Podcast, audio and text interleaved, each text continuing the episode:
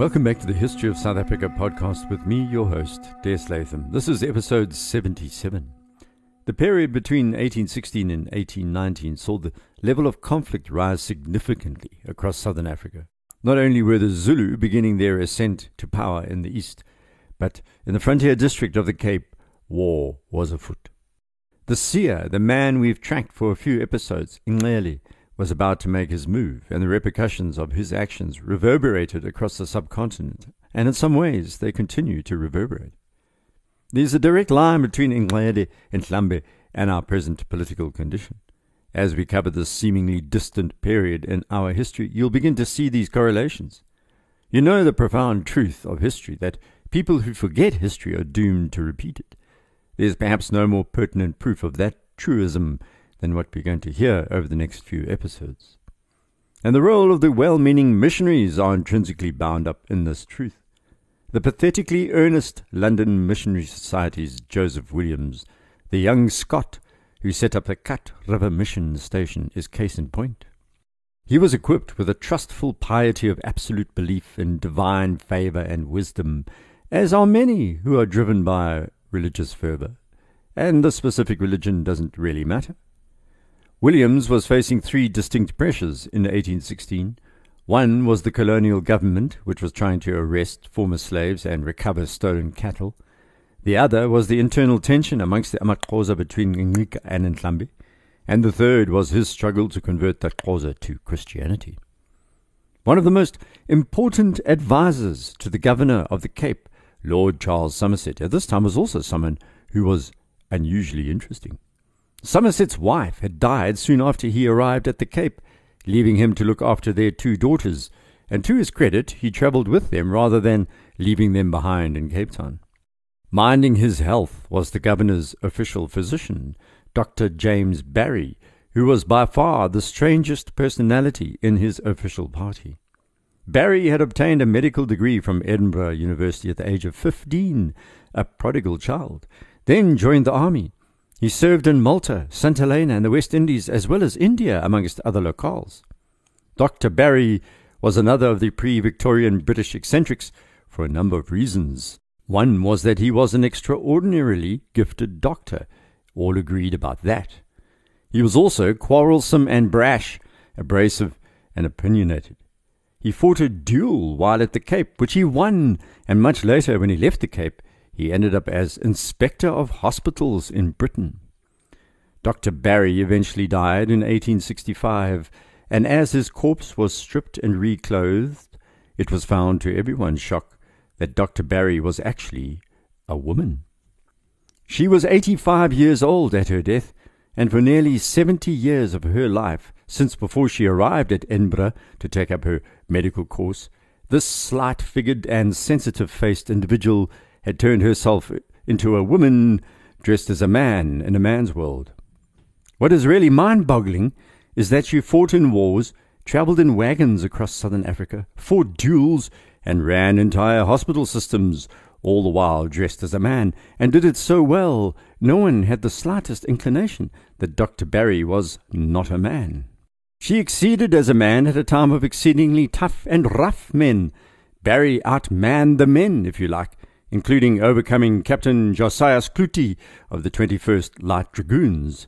They decided on a duel with pistols, and in one early Cape Town morning, Dr. Barry's aim was better. His bullet struck Cloete's shako military cap and removed its peak, and Cloete submitted. If you think about it, Dr. Barry's example of feminist resistance escaping from the role of women in society at that time must stand out as one of the most remarkable anywhere at any time. It is also ironic that this woman's story intersects with ours here in southern Africa.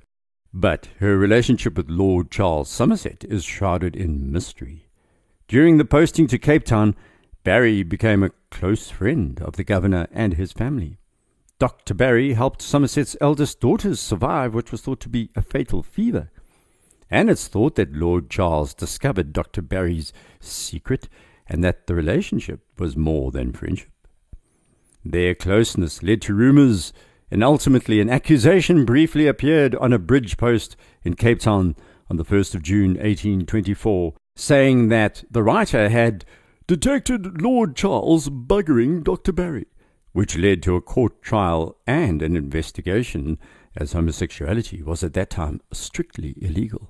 Despite these allegations, Somerset continued to employ Barry, and much later, when he lay dying in England, the doctor rushed to his bedside to nurse him through his final hours in 1831. The British government, by the way, was so sensitive about the claim that Dr. Barry, erstwhile inspector of British hospitals, was a woman, they ordered all her documents sealed for over 100 years. I'll come back to her story later. It's worthy of a full treatment episode, I'm sure you'll agree. But now we must focus on the upcoming war stoked by Nxele, the war doctor. By 1817, the Cape had been reinforced with several hundred men from two regiments the Royal African Corps, who were black soldiers from West Africa, and the 60th Regiment. Somerset was concerned. All the men of the 60th were depraved and regarded as deserters and criminals of the worst type. They were offered military service as an alternative to long penal servitude. When the first batch of 60th Regiment troops arrived at the Cape, infantry were sent to board their ship and maintain guard because there was a plot to seize the vessel and sail away. In June 1817, Somerset wrote to Lord Bathurst back in England that I cannot employ the description of soldier of which the 60th Regiment is composed, foreigners, deserters from all nations, grumblers, and of general desperate and bad character. So he had the men sent to Robben Island as prison guards. The merit of the idea was that out in the shark populated bay they were as isolated as the prisoners a set of the most desperate villains and worthless thieves and vagabonds that ever disgraced any country in the world, railed Somerset. What followed was probably the most notable escape from Robben Island ever reported. A whaling station had been established on the island, and a ship anchored offshore to load whale oil. A group of men from the 60th Regiment, together with convicts, rowed out to the ship and seized her. They threw the captain and members of her crew into a long boat then a convict, who had served in the navy, took command, and the whaling boat moved off in what observers called a seaman-like manner. The soldiers tore off their regimental insignia and threw them into the sea. A few hours later, a naval vessel headed off in pursuit, but lost her in the Atlantic vastness. The convicts and the men of the 60th got away. This is also a story for another time. Those of the 60th who remained would have regretted not joining their comrades, considering what you're going to hear. The Royal African Corps and 60th were sent to the frontier, and their actions were going to bring the entire British military name into disrepute, and then recover it. The colonists, the Trekboers, feared the Amaxhosa less than these men, and begged Somerset to remove them. They were causing chaos. The Khoi and mixed race clans in the region and the Amaxhosa regarded them as a curse on the land. However, many of these men of all nations and all races deserted the Royal African Corps as well as the 60th and went to live amongst the Xhosa. They discovered what others had found before them the shipwrecked Portuguese and Dutch, the Americans, the French, the German, and the British sailors, the runaway slaves, the military deserters of all colours, and even freebooting Boers, all discovered that life amongst the Amaxhosa was to their taste compared to the torture of the life at the time. Once there, these men were committed for life and spiced up the Amaxhosa bloodlines and made the people even more dangerous because they took their knowledge of European ways into their new relationships. These men fought hard against the British because they knew if they were captured, it was hanging or some vile punishment that awaited.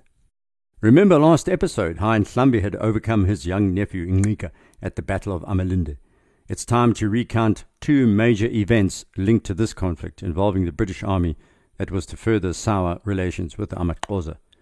You know how Commander Brereton had arrived at the frontier to defend Nqika and how he seized tens of thousands of cattle and driven Ndlambe into the forests. And sitting alongside Ndlambe by now was his war doctor, Nxele. Watching all of this from Grahamstown was the commander, Major George Fraser. He had already sent a commando against Ndlambe earlier in 1817, and the major was about to fall into a trap set near Ndlambe's great place when the Boers on the commando convinced Major Fraser he was about to be outflanked. Ndlambe, you see, had broken his army into three and was trying to entice the British to attack him, then would fall on the soldiers from the flanks. The Boers had fought for 200 years on this veldt and knew that attacking a retreating rearguard in Africa was fatal. You should never attack a bee's nest from behind but in front, they told him. It will never do to fight the Xhosa so far in their own country. Wise advice, and Fraser luckily took it, turning back. But the Boers wanted some treasure from this commander and convinced Fraser to attack Nqika's people instead. Two thousand of those cattle were seized and a dozen men shot dead. Nqika was completely incensed by this. Once again, the inability of officials to tell the difference between different black clans had bitten them. You've also met the other important character in our story, Tiani Chachu. He was living with the missionaries at the Kat River and was sent to meet with Fraser in Grahamstown. The message from the Xhosa chief was as follows You have ruined us. Fraser's response was jaw dropping. Were those Nqika's people that I attacked? asked the gormless major. You know very well, Chachu admonished him. The venerable major then fell silent. But from then on, this became known as Fraser's blundering commando, a knowing operation with British connivance, allowing the Trek Boers to seek compensation from any Xhosa they came across, a blunt force on a land where many blunt forces were preparing to respond. The shooting up of Nqika's people was so close to the Kat River mission that they could hear the gunshots. Fraser declared he was innocent of the motive, but the Boers were not. They knew full well they were inside Nqika's territory when they began helping themselves to his cattle. What a downright mess! And it was to become even messier. What an appalling blunder, attacking your own ally. Tiani Chachu warned that the trust between Nqika and the mission was broken, and immediately the Scots missionary Williams felt the bonds between himself and his own workers weaken. Nqika's tenuous hold over his people was shattered. Chachu left the mission station, which meant Williams didn't have an interpreter. Fraser's blunder had broken this earnest young Scotsman. Within days, the missionary collapsed with a fever, and five days later, in August 1817, he was dead. His wife wrote, I appointed four young men to put the body into the coffin. I then took my fatherless infants by the hand and followed the remains of my beloved husband to the grave. Back in Cape Town, Lord Charles's epitaph was terse and blunt.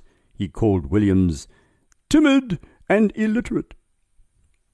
It was a year later that Ndlambe defeated Nqika at the Battle of Amalinde, and the British suddenly realized they had no intelligence gathering capacity at the Kat mission station.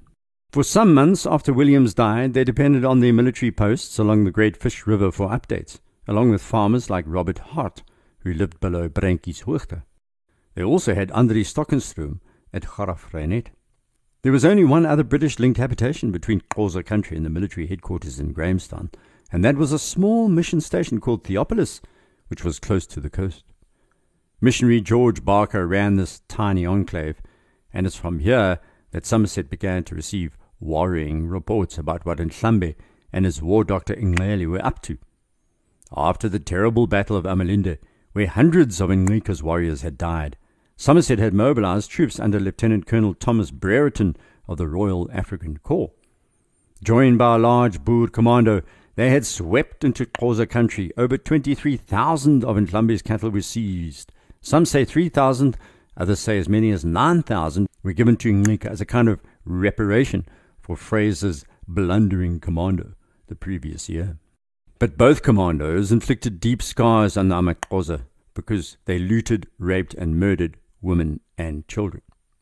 Brereton retreated once he'd completed his mission, ransacking the entire region around the Fish River, and he was immediately fearful of the consequences of his actions. He warned Stockenstrom to remain wary at Graaff-Reinet, saying, Those who have been so greatly punished may attempt an incursion into the colony. Everyone who lived along the frontier began to hear reports that the Amaxhosa wanted revenge.